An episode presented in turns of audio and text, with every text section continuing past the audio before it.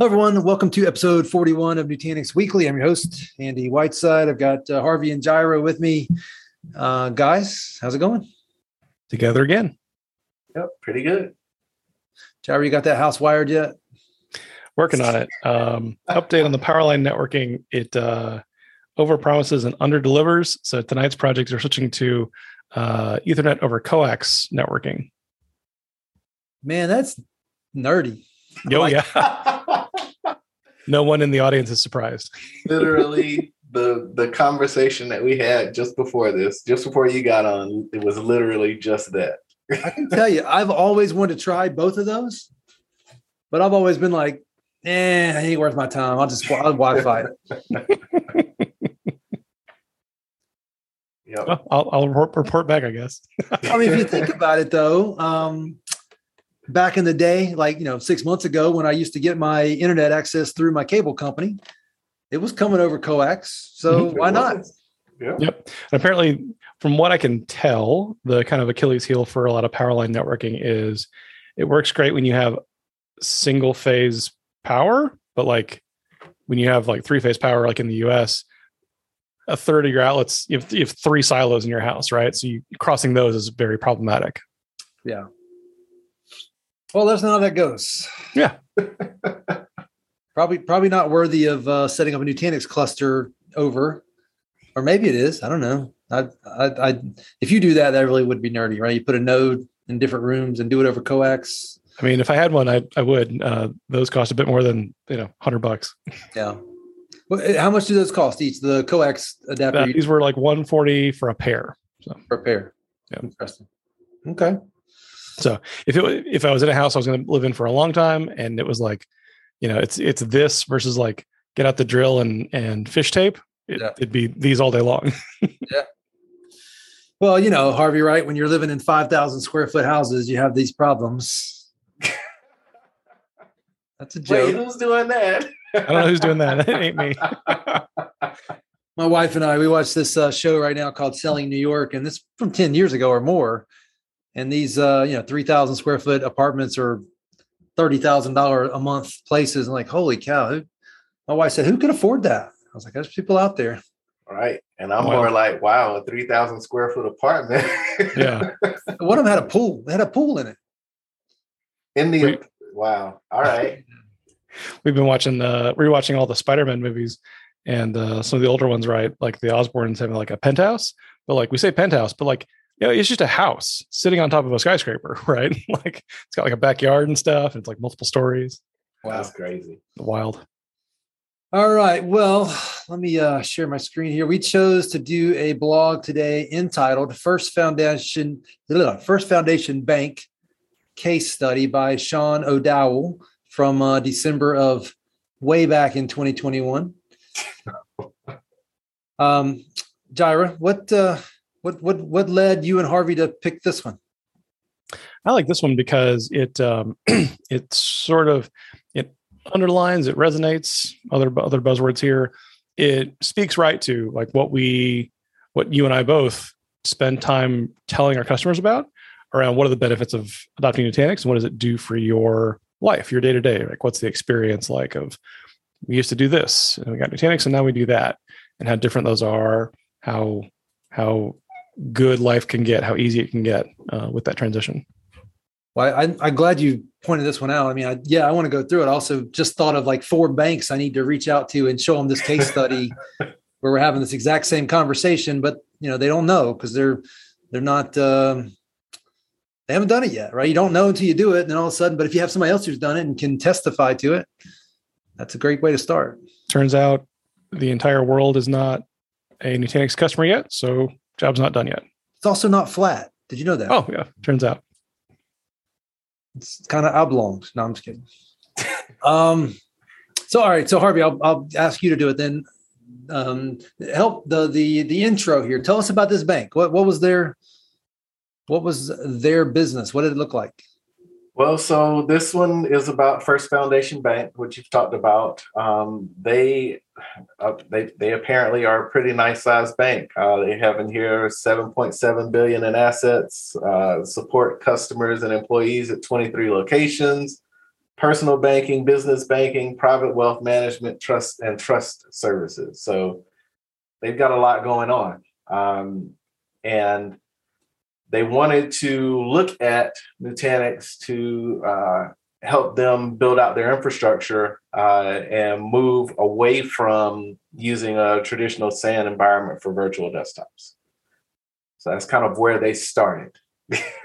and and so yeah, I mean, you, you, know, you know, like I when I hear somebody talking about trying to implement desktop virtualization on a SAN today, I mean, it just it just feels wrong. Um, but that's how we did it. It, it seems like it seems like a thousand years ago.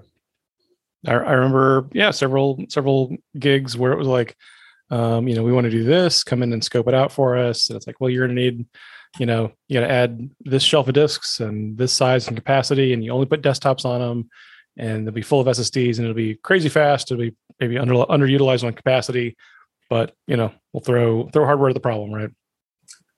Pretty yeah. much. Um, you know, con- continuing down that aspect as well is, you know, the the theme of throw hardware at the problem is everything before was absolutely over provision, over provision, over provision, and hope you never make it to what you provisioned. well, and they and just like you guys were just saying, they buy all this big stuff. They take days, if not weeks, to get it all set up, and then they probably never get it all used before it's into life, and you need to replace it. Right, and and what's weird, and it's like the more I talk about that and the more I talk about it with customers, it's like the weirdest part to me is that was always the goal, was always to buy more than you would ever use.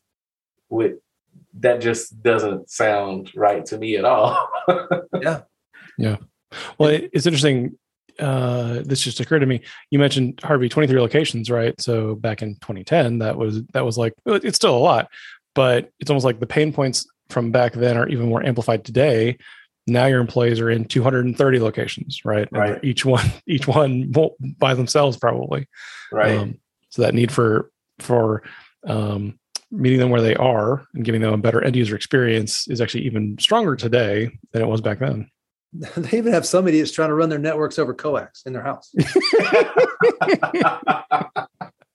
yes well played. Oh, Jairo, I trust that you are doing network testing and making sure that it's really not, you know, got interference. And I mean, that was when I noticed that my gateway was 17 milliseconds away. I'm like, well, that doesn't sound right. So, you know, off off to do my investigation. I go.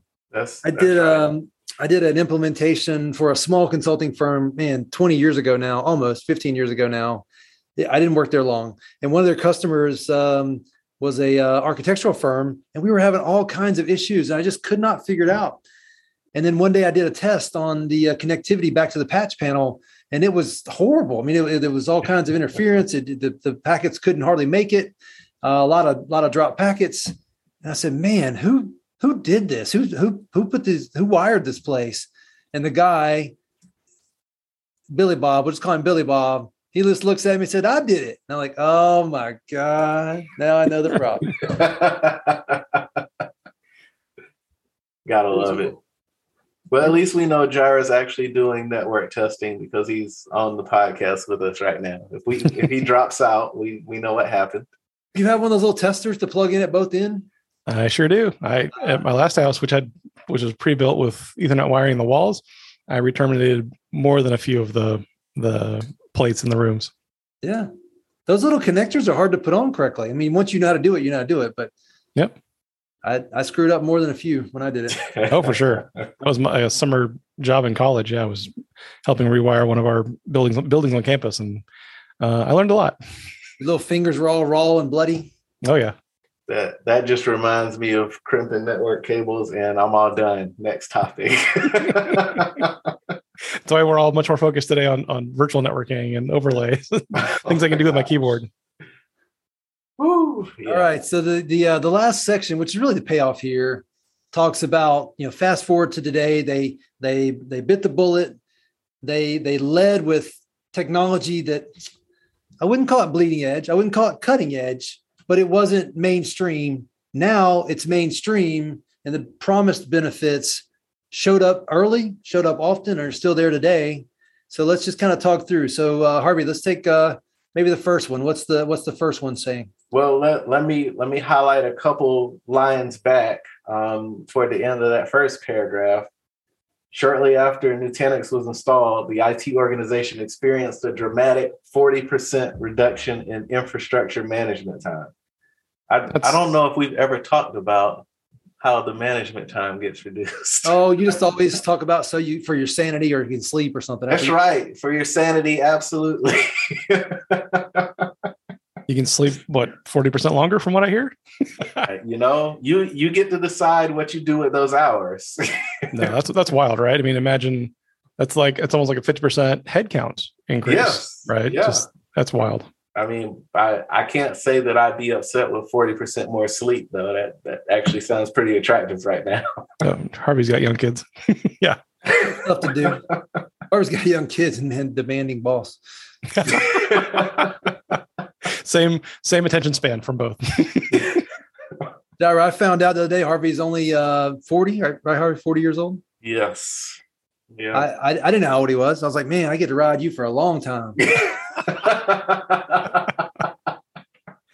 he all of a sudden became part of my retirement plan instantly. nice. Uh, meanwhile, right. Harvey will start campaigning for uh, uh, mental health benefits at, at Xentegra. yeah, let's don't do that. All right. So uh, now do we want to jump in? I what's uh, I spend less time uh, looking at our infrastructure. Yeah. Like I'm just envisioning some guy just standing there looking at the rack all the time. That's not what he's talking about, is it? So no, um, although that that there could be an argument for that too, since you now get visibility into that from within the console. Um, no, no more red light, green light. Let me go see what's blinking or flashing. Um, you can actually see that from the management console. Um, but o- overall, I imagine what he's talking about more so at this point is that you know not only the fact that everything is you know up and working and at his fingertips but you know there there's just so much less uh, that you have to deal with and do because you know where before you had a SAN that you managed separately from your compute resources everything's all together here um, you know same for all your virtual networking and you know firewalling and things like that that you want to put in place all of that stuff is in one spot. And so because it's working well and because you have to spend so much less time actually managing those things individually, you just you have more time to do all of the other things that your users and your your business leaders expect you to be able to, to do and accomplish. So more time for the IT guy to go do other IT guy things. Yes yeah. no, it's yeah, it's true. I mean, I, I said all the time, like, what is the value of getting to that project backlog list, right? You know, because everybody's got one. It's always kind of embarrassingly long, um, you know. But getting to it, you know, feel feels so much better, better for the business, right? Get, getting stuff knocked out. Well, and then that talks to the next two items, really, which is enabling the business to go do more things that the business is supposed to be doing, like extending their territories and coming up with new uh, strategic growth initiatives supported by or maybe even led by or both you know technology. Yeah i mean ultimately you know same conversation. You you want the technology to become invisible to the business and it's not something that stands in their way. It's something that enables them. And so being able to take what you have and being able to expand that out to more locations being able to be fast enough to get the infrastructure up and running for when the business needs it it stops them from being handicapped by technology. And, and at the end of the day, that's what uh, the IT department's supposed to do. That that is absolutely the entire purpose of the yeah, IT I've got department. To, yeah, I've got to think that branch expansion, you know, capturing more territory. I mean, it looks a lot like probably M and A activity, right? Like it's all about synergy, doing more with less, speed of speed of deployment, speed of of spread. Right. Yeah, has anybody told all the IT guys that it's not just about IT; it's actually about the business?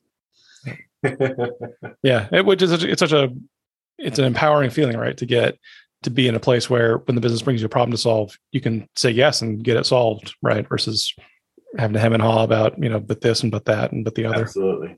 Yeah. Well, and, and I will. I mean, I haven't said this in forever, but my my slogan is Xentegra with our solutions that we represent: Citrix, VMware, Nutanix, IGEL is to be able to tell a customer that no matter what meeting you're in next, your answer to the business asking you to be able to go with them or lead them or both is yes. Yeah. That's fantastic. I came up with that myself. Yeah. kind of. Actually, I saw it. Oh, all right. I'll tell you a story. Ready? Ready. so Citrix at one of their uh, conferences way back when their uh, their slogan, and this didn't last long, and I loved it actually, was yes. We enable you to say yes. That's what we do. Yes. Yep. And uh, I was I was excited by that one. And on the way home, I had to fly through Dallas. All right, this is a funny story. You ready? So I had to fly through Dallas, and there was a billboard of Citrix, and it said something like enabling you to say yes. That was the billboard. It, was, it actually wasn't a billboard. It was on the side of the wall in Dallas on the way home from that conference. And I was so excited to see it. And I'm standing there looking and looking and staring at it. And all of a sudden, this guy's like, Hey, what are you looking at? I'm like, I'm looking at, it, and I look down, his wife's sitting there breastfeeding. I had no idea. She was sitting on the floor breastfeeding in front of the Citrix sign that said, We enable you to say yes, or whatever the slogan was. And I'm just standing. I mean, I literally for 30 seconds, I'm just standing there, you know, just just staring. I, am staring at the sign. And then he says something. I look down, at his wife's breastfeeding. I'm like, oh my gosh, sorry, man. Yeah. He said no. said, Not here, buddy. Don't say yes here. Ah, That's hilarious. I'll never forget that. So uh, the last call out here is about cost savings, which we've talked about a few times. You don't have to overbuy. You can get away with underbuying. You can do what's right and underbuy. You buy just a little more, something you can grow into. Uh, Harvey, I think you might have been involved in a one of the last three tier rollouts that we didn't sell. Uh, another company sold uh, EMC, um, and it just so happens we found out later that the EMC rep and the CTO were next door neighbors, so it was going to happen no matter what. We couldn't stop it. Yeah. Uh, and by the time they rolled out the half of the desktops they planned to roll out, the stuff was old and ready to be replaced. It just doesn't make sense to three tier architect things, and Nutanix proves that over and over again. Yeah, just it. I, I, hate to harp on it again, but it, it doesn't make sense to just box yourself in. You you have to give yourself the flexibility. Yeah. Um, and when you are working on a technology that ultimately, you know, in the next five years, five, six years, whatever, um, will go end of life and you can no longer use it. And the only way that you can then replace that is with something brand new of the same sort, same type, but then, you know, having to do a, a big uh, lift and shift, you know, it's kind of set up from one place to the other. I, that's just that isn't the way anymore. yeah, and that what what we've we've said forever at Nutanix, but now it's we have customers that have been running it long enough that it's it's a reality to them. Right. Right. That that easiest refresh you've ever done to add nodes, expand a cluster, eject the older nodes, and that's it. There's no step three. Um, you know, when it comes down to software is ageless, right? hardware is very much time gated. Um, and, and Nutanix is an easy way to square that circle, right? Make that work together so that you know you just seamlessly change those tires while you drive down the highway to move from these four old nodes to these four or three new nodes or whatever it is for your your business. Um, dramatic simplicity. Yep, agreed. So uh, this actual line here, it, it does talk about what we were just talking about there, but it also it also calls out the thing that I think is probably the smartest thing Nutanix did in all this because it was game changing in the perception of how you adopt that cost effective model. And that is to come up with your own hypervisor to run on top of this workload or run as part of this solution. To be clear, you can very much run VMware, and that's where Nutanix and their uh, storage hyperconverged came from, mm-hmm. uh, VMware vSphere, uh, ESX. Uh, but when you also factor in that in many cases, certainly for desktop workloads, you don't need the hypervisor cost. It just made that cost savings concept versus three tier even more compelling. Yeah, right. More more saying yes. When You don't have a requirement for something more complex, complicated. Let's go with something simpler, right? Natively managed, um, flat out less levers, knobs, buttons across the board. Yeah and Jairo, I think I did this to you last week on the on the last one we did. That I mean, what workloads do you think don't belong on hyperconverged Nutanix? these days? And then I'll ask the same question around the, Nutanix hypervisor. Oh, on Nutanix uh, for storage and then on Nutanix for hypervisor? Yeah, two two prong question, right? You have AOS, the storage operating system, hyperconverged mm-hmm. in nature. Yeah, yeah. Uh, and then you have the, the Nutanix hypervisor. Are, are, you guys running a situation where one works, but the, the second one is not supported?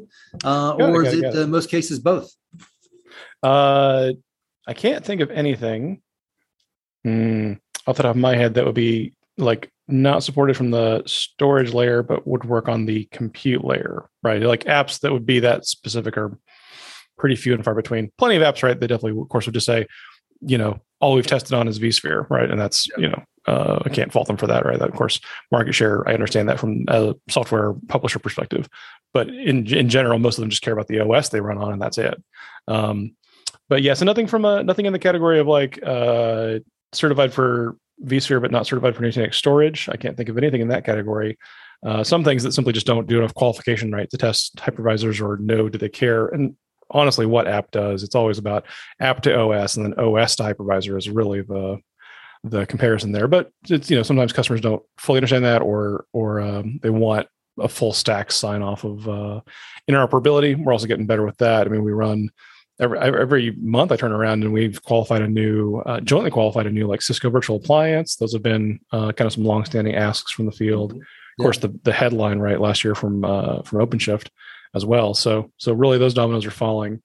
Yeah. And then from a hypervisor standpoint, at this point, um, if I was like you know meeting with a new customer, talking through workloads, the only things I would say are a bad fit for AHV are things that are a bad fit for virtualization in general, right? So real time computing, you know, which gets into like your auto manufacturing style uh, OSs, and then um, things with a high degree of dependence on like Linux random number generation, which if you've looked into that at all, like it just flat out almost never works on virtualization on any platform. Um, random random number generators, uh, I don't know why I should do some more reading on this. Just don't flat out work well in VMs, but uh, but so those often need to go on to bare metal but that's it so things that things that i find don't work well on ahv just don't work well in virtualization in in, in general right and there are uh increasingly small number of workloads every year that still might need to be a good candidate for bare metal.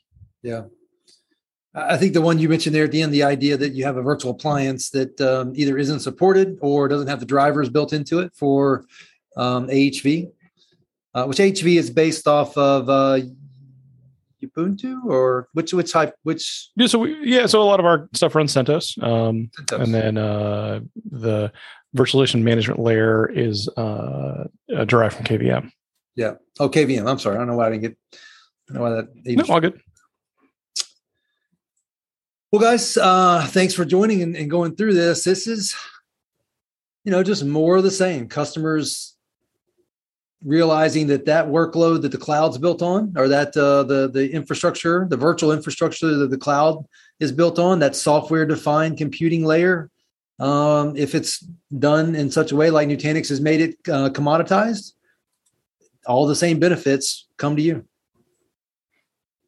Yeah that, that ability to get cloud like inside the firewall and outside the firewall you know very powerful. Yes harvey anything uh, you want to leave us with uh, go out to the test drive site, take a look at what Nutanix has out there for you. and uh, February 18th is the next Xentegra Nutanix hosted uh, bootcamp workshop. So get out there to xentegra.com and sign up. Great. Jairo, your uh, new rental house close to a Chick fil A? It is. It's to a Chick fil A. Um, it the I, it's uh Chick Fil A as a service. Like when your kids and wife are like, "Well, Chick Fil A for lunch," you're like, "Okay, just bring me back something." So yeah, that's even better. I I, uh, had a great Chick Fil A moment one time. I was in New York, Manhattan, the day that the uh, Chick Fil A on like Sixth Avenue opened. People were stomping all over each other to get to the door. It was quite the quite the moment to see Chick Fil A in New York and how many people were excited about it. Hmm, wild. Yes, it's just as crazy here. It's just they're a lot more orderly. it slowed down a little bit there, but it's still amazing. And the lines out the door every day at lunchtime. Yeah. Well, gentlemen, thanks for jumping on and uh, covering a Nutanix Weekly with me. Thank you. No, thank y'all. Absolutely. We'll, uh, we'll do it again next week. See you. Oh, you know what? I'm going to be on vacation. We'll do it in two weeks. See you in two weeks. All right. Have fun on vacation. I'm going to try. See you.